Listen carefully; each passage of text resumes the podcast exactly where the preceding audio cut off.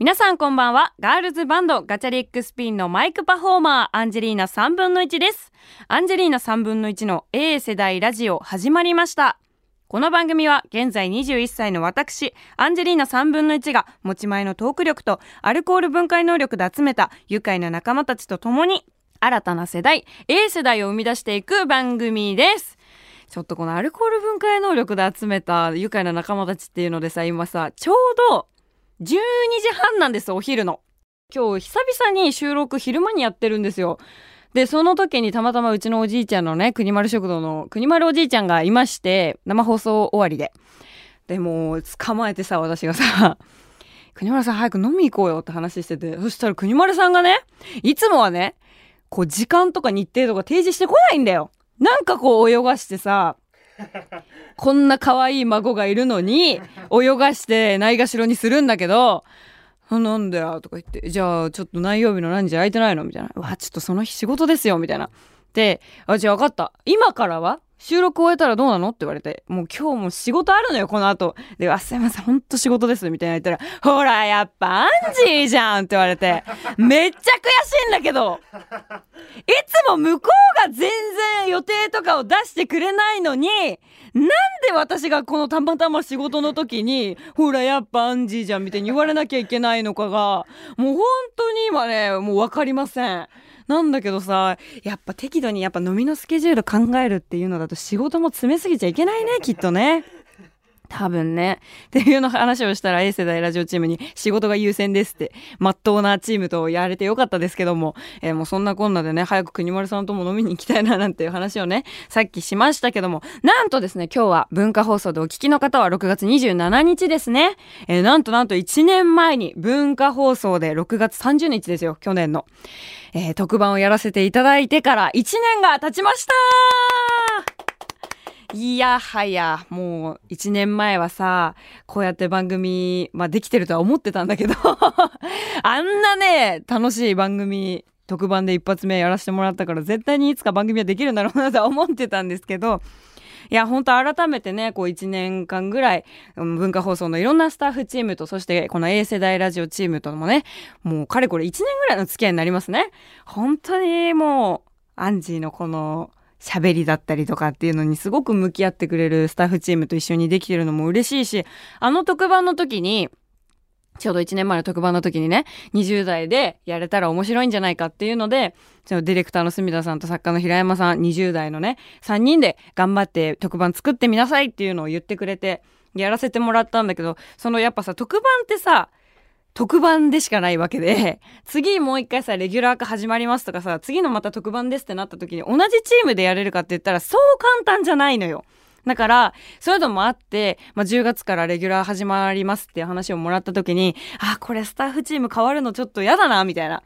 もうどうせならやっぱ20代図でやりたいし、なんかこの3人でしっかりこう一歩一歩ね、また成長できるような番組作っていけたら超いいよな、なんて思ってたら、そのみんながね、ちゃんとその思いも汲み取ってくれて、20代図でこうやって番組続けることができていまして、もう1年、2年、3年、4年と長く続けていける A 世代ラジオという番組を作っていけたらなと思っているんですが、本当にね、その去年の6月30日にやらせてもらった文化放送の特番から1年間、本当にいろんな人に出会ったんですよ。めちゃくちゃ。で、テレビとかもそうだし、ラジオとかもそうなんだけど、とにかくバンド以外の仕事がめちゃくちゃ来た1年だったから、思い返してみると、その MC っていう意味で考えるとね、番組の MC さんね、さんまさんに会って、クリームシチューの上田さんに会って、アンタッチャブルのお二人に会って、私大好きなズン飯尾さんにはお会いしたりとか、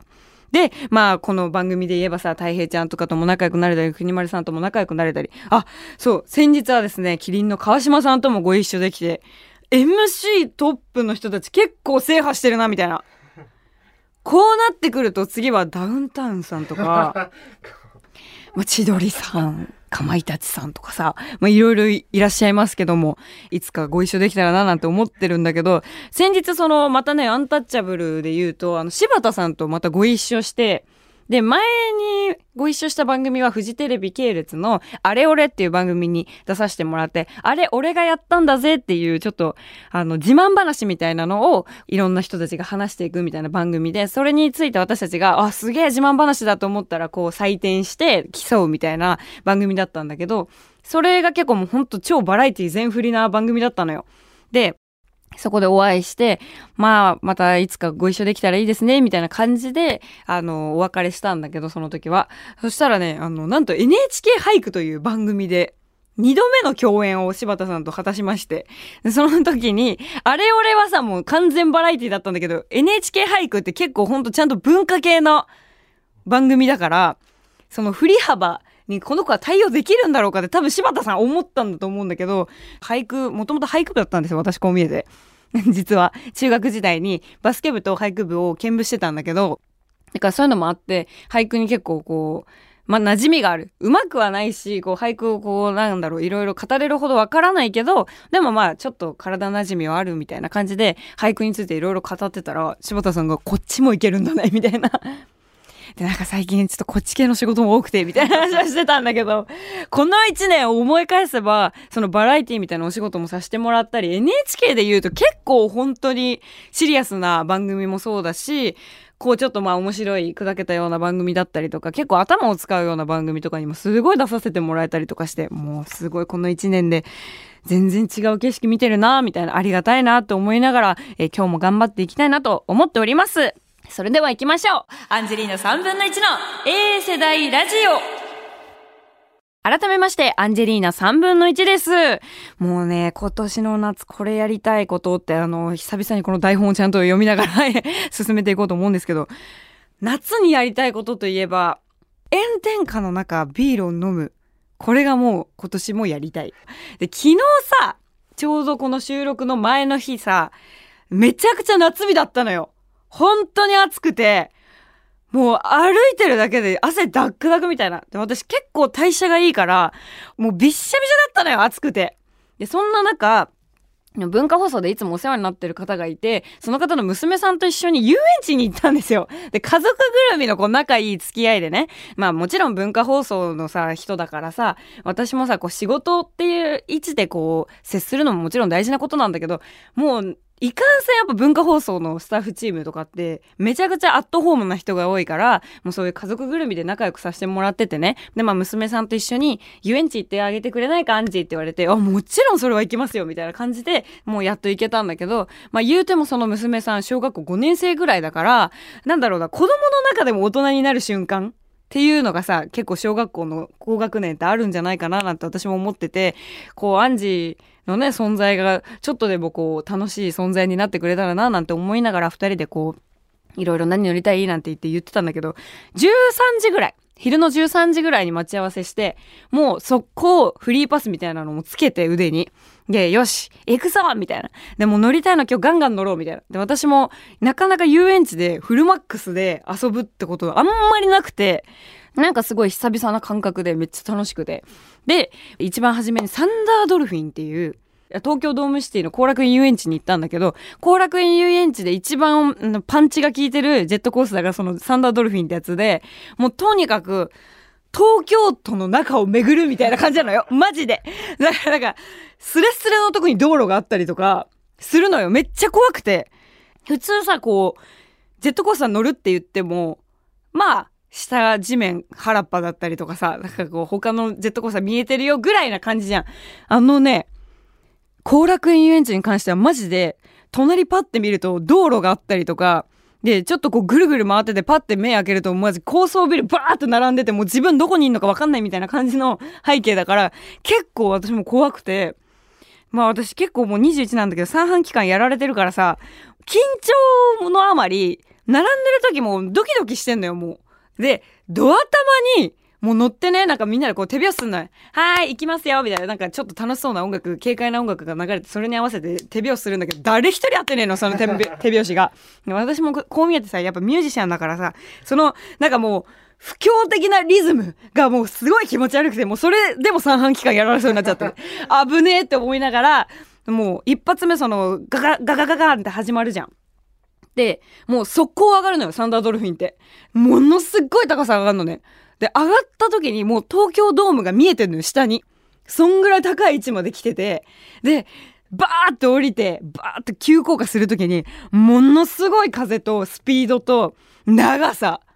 長えのよ、あの急降下が。で、私も、イエーって言おうと思ったんだけど、もうその声も出ないぐらいに、う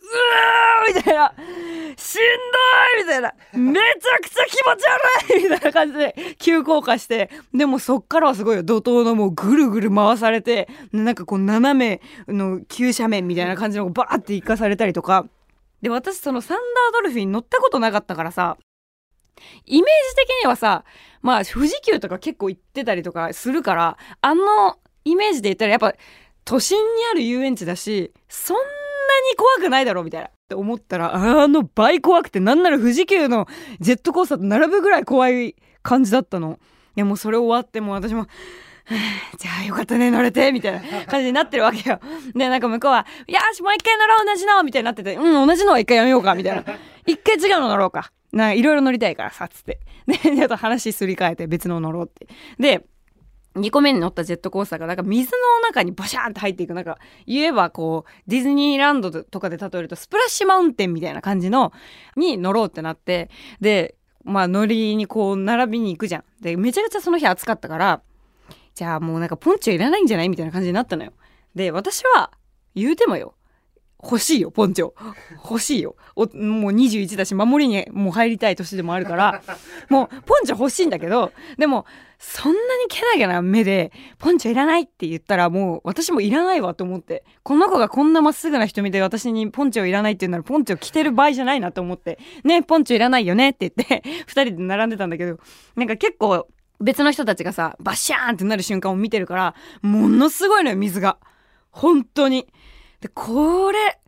ポンチョなかったら、この後ずっとずぶ濡れのまま私はジェットコースターに乗ることになるのかなって思ってたんだけど、なんかそんなことを考えてたら、でいろんなジェットコースター乗れば乾くよって言われて、やっぱ、あ、5年生の発想、可愛いな。確かにそうだね。乾くね。じゃあいろいろ乗ればいいかって言って、もう私ももうどうでもよくなっちゃってて、可愛すぎて。で、じゃあ一緒に乗ろうっつって。で、乗って、もう案の定びっしゃびしゃになって、もう髪とかもすごい。で、私派手髪だからさ、その、自分が意図してないところで浴びた水を髪にかかると、ぎっちぎちになっちゃうのよ。で、お風呂とかでちゃんと今お風呂入りますよってトリートメントできますよみたいな環境下の水はいいんだけど、それこそ遊園地で何回巡回されたかわかんないさ、その水をさ、バシャンって浴びたらもう私の派手髪は悲鳴を上げるわけ。ね、もうぎっちぎちになっちゃって、もう痛み狂ってて髪の毛が。でもまあそんなもんどうでもよくて、もうこの子が笑ってくれるならそれでいいって。なんか多分娘とかさ、それこそまあ子供だったりとかさ、あとまあ妹とかできたらこういう感覚なんだろうなっていうのを疑似体験できて超幸せだったんだけど、もうそんな中もうびしゃびしゃになってて、で、次に行こうって言ったのがなんか反射神経を測るテストみたいな。で、もう360度ボタンがあって、もうとにかく光ったボタンを押せっていうやつなのよ。で、それが、その、その子がすごい得意な、あの、アトラクションっていうか、まあ、ゲームみたいなやつで、じゃあそれやろうって言って、じゃあ1対1の対決やりたいみたいな。じゃあ1対1対決やろうか、みたいな感じで、あの、二人でこう、隣の部屋でこう、やるんだけど、私結構ね、足速いと思ってたよ。だし、結構この、本当に私絶対負けないようにしようと思って今回その対決ものはもう大人の力見せてやるよぐらいな感じで挑んだんだけどもう終わって思ったのはもう見つけられないどこが光ってるか。全然。で、私結構、でもそれでも押したと思ってたんだけど、出たらもうその、一緒に行ってたね、5年生の女の子のスコアがもうすごくて、なんならもう、今日のランキング第5位以内入りますみたいな感じのランキング叩き出してて、私はもうそのスコアから2000点引いたぐらいの、もうスコアだったのね。でも私も、はぁ、はぁってなってて、もう、もうすんごいねっつって、頑張ってね、すごいよほんと5年生はすごいって言って。で、私も結構頑張ってたんだけど、もうダメなの、全然もう、光ってるところも見つけられないし、それを追いかけることすらできないって、もう自分の老いを感じて、やっぱ10年ぐらいさ、やっぱ小学校5年生で10歳やそこらじゃない？10年ぐらいだともう違うね。作りができちゃってるもん。10年のこの培ってきたものがさ、いろいろ酒も入ってるし、こっちは。それでもう、あ、一回疲れたから、なんかちょっと涼しいとこ行こうかっ、つって。で、5年生の子からしたらさ、もう涼しいとこなんていいよって、もうどんどんジェットコースター乗りたいよみたいな感じなんだけど、まあ私がちょっとこう、ハーハーしてるのを察してくれて、じゃあちょっと涼しいとこ行こうって、もう向こうに気使わせちゃってて私も。ごめんごめんっつって。じゃあなんかかき氷でもなんか買って食べて、でちょっと涼もうかみたいな感じでかき氷食べて、食べてたんだけど、もう知覚過敏がすごすぎて、もうあのまばらな氷は辛いすっげえ知覚過敏でもう前歯で噛むことができないのよ。で、もう、かき氷ってすごいね。頭も痛いし、もう、口も痛い、歯も痛い、もう、全部痛いみたいな。で、最近、本当ありがたいことに、なんかあの、美味しいアイスを自分で買うことが多くなったんですよ。あの、それまでね、やっぱ小学校の時とかは、なんかみぞれのアイス買ったりとかして、それを食べるのが嬉しかったし、90円とかで買えるから、お小遣い貯めてそれ買って、で、それを夏の楽しみにしてたんだけど、まあ言うてもこう、ね、今もう21だし、自分も働いてるお金があるから、ハーゲンダッツとか買っちゃうんですよ。私も。なんか、ちょっといいよ、さ、アイスって頭に来ないじゃないこう、キーンって来ないじゃないなんだけど、あのー、やっぱ遊園地にあるかき氷はキーンってきます氷がね、必ずしもすごくあの、こう、柔らかい氷なわけじゃないから、やっぱみぞれみたいな氷はもうさすがに、直の氷食ってんのと一緒なぐらい、パンチがやっぱすごくて、前歯痛いし、頭痛いし、みたいな。でも、やっぱね、5年生は早い、食べきるのが。私はもう、あのかき氷1個がシャビシャビになるまで食べきれなかった。そうね、まあそんなこんなで、涼んで、また新しいジェットコースター乗ろうみたいな。でもちょっとジェットコースターじゃなくてゲーム系も面白いよね、みたいな話になって、ちょっと、レーザー、ミッションインポッシブルみたいな。レーザー貼ってあるところをかわしてボタンをこう押して、で、こう戻ってくるみたいな、ちょっとそういうスパイファミリー系な、ミッション系なゲームがあると。で、それやりたいって言ったから、じゃあそれやろう。その日に私が着てた服が超オーバーサイズで、言うても遊園地楽しむためにダッボダボな服着てたのよ。そう。だからなんか、やっぱスカートとかだとさ、なかなかこうね、アクティブに動き回れないし、ちょっとピチッとした服着ても、なんかこう苦しくなったり窮屈になっちゃうから、もう T シャツとジーパンみたいな感じで行ったわけよ。で、もう荷物も、ほんとちっちゃいポシェット1個で行って、もうマジで遊園地楽しむ格好で行ったんだけど、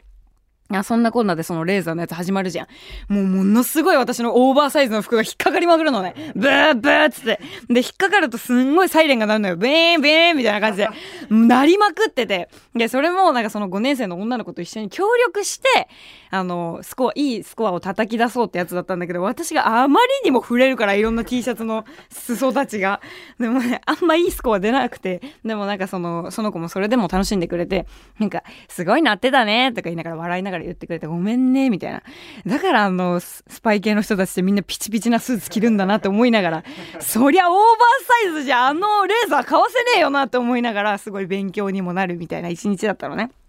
で、まあそんなこんなで、まいろいろね、あの、ジェットコースターだったりゲームセンターだったりとか行って、で、普段あんまり UFO キャッチャーとかもしないんだって。だから、いやもうここは UFO キャッチャーでなんか好きなものを取ってあげたいって私も思うから、もともと UFO キャッチャーすごい大好きだし、私、いや取れるタイプじゃないんだけど、お金はかけちゃうタイプで、で、もう、どうせ取れないの分かってるから3000円ぐらいもう速攻で両替して、もう一気にお金使えるようにしたわけよ。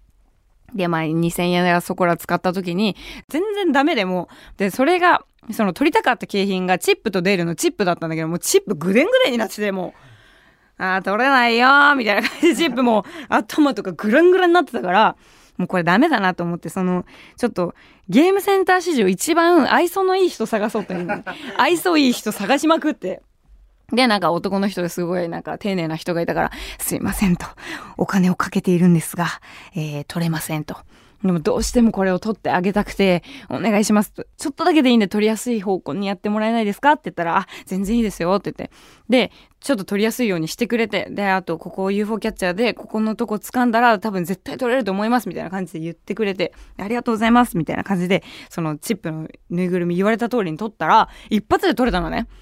で、一発で取れたらもうすっごい喜んでくれて、うわーみたいな。本当に取ってくれてありがとうみたいな感じですっごい喜んでくれたの。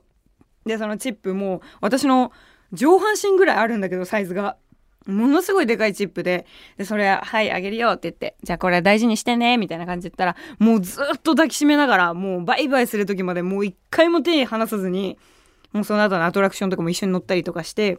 もう6時か7時ぐらいになったから、もうそろそろね、5年生だし、あんまり連れ回すのも良くないから、バイバイしようかって言って、お別れするんだけど、その時もすごいチップをこう抱きしめながら、本当にありがとうみたいな言ってくれて、こうちょっとハグとかもしてくれてね、でありがとうねって言ったら、もうすごい寂しそうな顔してくれてて。で、私もなんかそんな経験あんまなかったから、めちゃくちゃ嬉しくて、またすぐ遊ぼうねって言ってバイバイしたんだけど、もう子供とかさ、妹とかもそう、あんな可愛いんだね。自分よりこう下の年の子で守りたいって思える対象ができると、あんなに人ってこう幸せな気持ちになるんだな、みたいな。で、私もう昨日に関しては、なんかすごい大層なことをしてあげられたわけじゃないんだけど、なんかこの子のためだったら何も、何でもいいからしてあげたいというか、別になんかその恩着せがましい感じじゃなくて、本当にこの子が笑ってくれるなら、もう何でもいいやみたいな。なんかそんな素敵な思い出を一日もらってね、えーこのね、すごく幸せな日を過ごさせてもらいました。それでは先日ですね、皆さんにいただきました大喜利コーナーの、大喜利コーナー？まだ別にコーナー化したわけじゃないんだけど、大喜利のお題の答えがたくさん届いています。なんとね、100通以上届きました。ありがとうございます。えーこちらをね、ちょっとさばいていきたいと思います。ラジオネーム、大塩平八郎のお味噌汁さんです。旅行あるあるの第72を教えてください。新大陸発見。いいね。いいね、これ。72っぽいね。そんな発見することないもんね。でも、100まではいかないんだよね。なんかこう、新大陸、な、あれあったっけなみたいな。あの島あった？みたいな。あるあるだね。なんか、飛行機とか乗ってる時にね。でも、実はあるんだよね。実は名前もついてるんだけど、なんか自分がその島と一致してないから、新しい大陸見つけたみたいになるやつね。ありがとうございます。え、続いてです。ラジオネーム、石の下敷き30年さんです。旅行あるあるの72を教えてください。団体客の半分が桜。言うなよ、絶対に。言うなそんなことは。えーいつも楽しくラジオを拝聴しております。誰花から聞き始めましたと。ありがとうございます。嬉しい。誰花から流れてきてくれてます。ありがとうございます。山崎怜奈さん。えーでも、あのー絶対に言うなよっていう団体客の半分が桜はね、ちょっと私も思ったことある。え、これ本当に、こんなに感度のいい団体客いるかみたいな。たまにあるじゃん。すごいノリノリの団体客さ。で、あと、外国人しかいない団体客の半分ぐらいが、マジでめちゃめちゃ楽しんでくれてるみたいな。いや、もちろん久々のこう日本だったり、初めての日本絶対楽しんでくれてるとは思うけどさ、全然どうでもいい道路とかでめちゃくちゃ楽しんでる外国人の人見るとさ、本当なのかなと思う瞬間ありますよね。いや、ありがとうございます。いいね。72ね。良いですね。続いてです。ラジオネームエレガントナノマシンさんからです。旅行あるあるの72を教えてください。ホテルの Wi-Fi のパスワードが落語のジュゲムくらい長い。えー、四苦八苦してアクセスしたのに電波が弱い。いや、待って。これ72じゃないわ、これ。これなんならそう、あの、平山さんも書いてくれてるんだけど、13円ぐらいって書いてあるけど、あのね、言っとくけど、これね、10位以内入るよ。マジで。わけわかんないパスワードにするとこあるよね。その点ね、東横インとかアパホテルはわかりやすいよ。だいたい部屋番号、アパなんとかかんとかっていう感じの数字になってるからね。このさ、Wi-Fi はさ、本当にさ、何なんだろうね。あの、初期設定みたいなパスワードのままにするのね。まあもちろんアクセスね、あんましないようにしてるのかもしれないけど、やっとの思いでやったのに、マジで電波弱いよな。わかる。その点ね、あの、本当東横インとアパはいいよ。あの、部屋に1個必ず Wi-Fi あって結構強いからありがたいですよね。ありがとうございます。これちょっと上位かな旅行あるある。ということでですね、えー、様々な大喜利の回答来ておりました。めちゃくちゃおもろかったです。これいいな。大喜利やるのって思ったんだけど、あの、切り返しがむずいわ。今回その、旅行あるある72位だったからまださ、私の旅行とも照らし合わせて話せたとは思うんだけど、これお題によってはマジであの切り返し何もできない時があるので、えこれはコーナー化はやめます。ただ、なんか不定期でね、開催できたらいいね。またあの、こう、メールを活気づけるっていう意味でも、皆さんどしどしあのね、いろいろ送ってきてくれたらと思っております。各コーナーへのメールは受付メールアドレス、アンジーアットマーク JOQR.net までお願いします。アンジーはアルファベットで ANG です。メールの件名にお泊り会テクテクツアー弱敗者と書いてお送りください。アンジェリーナ3分の1の A 世代ラジオ、そろそろエンディングのお時間が近づいてきました。えー、7月2日にはナンバハッチでワンマンライブを行います。えー、このワンマンライブなんですが、ちょっとね、いつもとは違った特殊なライブが見られるような、えー、楽しいライブになってます。なんとなんと、ちょっとダンス曲だったり、アッパーな曲がセットリストに入ってきたり、ダンサー形態を久々に復活させちゃおうかということで、えー、ガチャダンジュニアというね、ジュニアチームをお迎えしまして、えー、楽しくライブやっていきたいと思っております。えー、もうね、すぐなのでね、この後すぐですよ、7月2日なんて、えー、ぜひ来てください。そして7月23日には渋谷ストリームホールでワンマンライブを行います。えー、7月5日にアルバムダブルリリースされます。えー、そのアルバムオールプレイプラスアルファというライブを行います。アルバムの曲も全部聴けちゃうし、プラスアルファでどんな曲聴けるかな？楽しみにしていてください。そしてそして11月18日には日比谷野外大音楽堂でワンマンライブが開催決定しています。絶対に来てください。そしてなんと、えこの後ですね、レコメンの23時台に出演させていただきます。花子の秋山さんがね、えパーソナリティのレコメンでございます。楽しみですね。ちょっと、アルバムのお話とかもいろいろできると思うので、えぜひ23時台レコメン聞いてください。それでは、アンジェリーナ3分の1の A 世代ラジオ、また来週お会いしましょうバイバーイ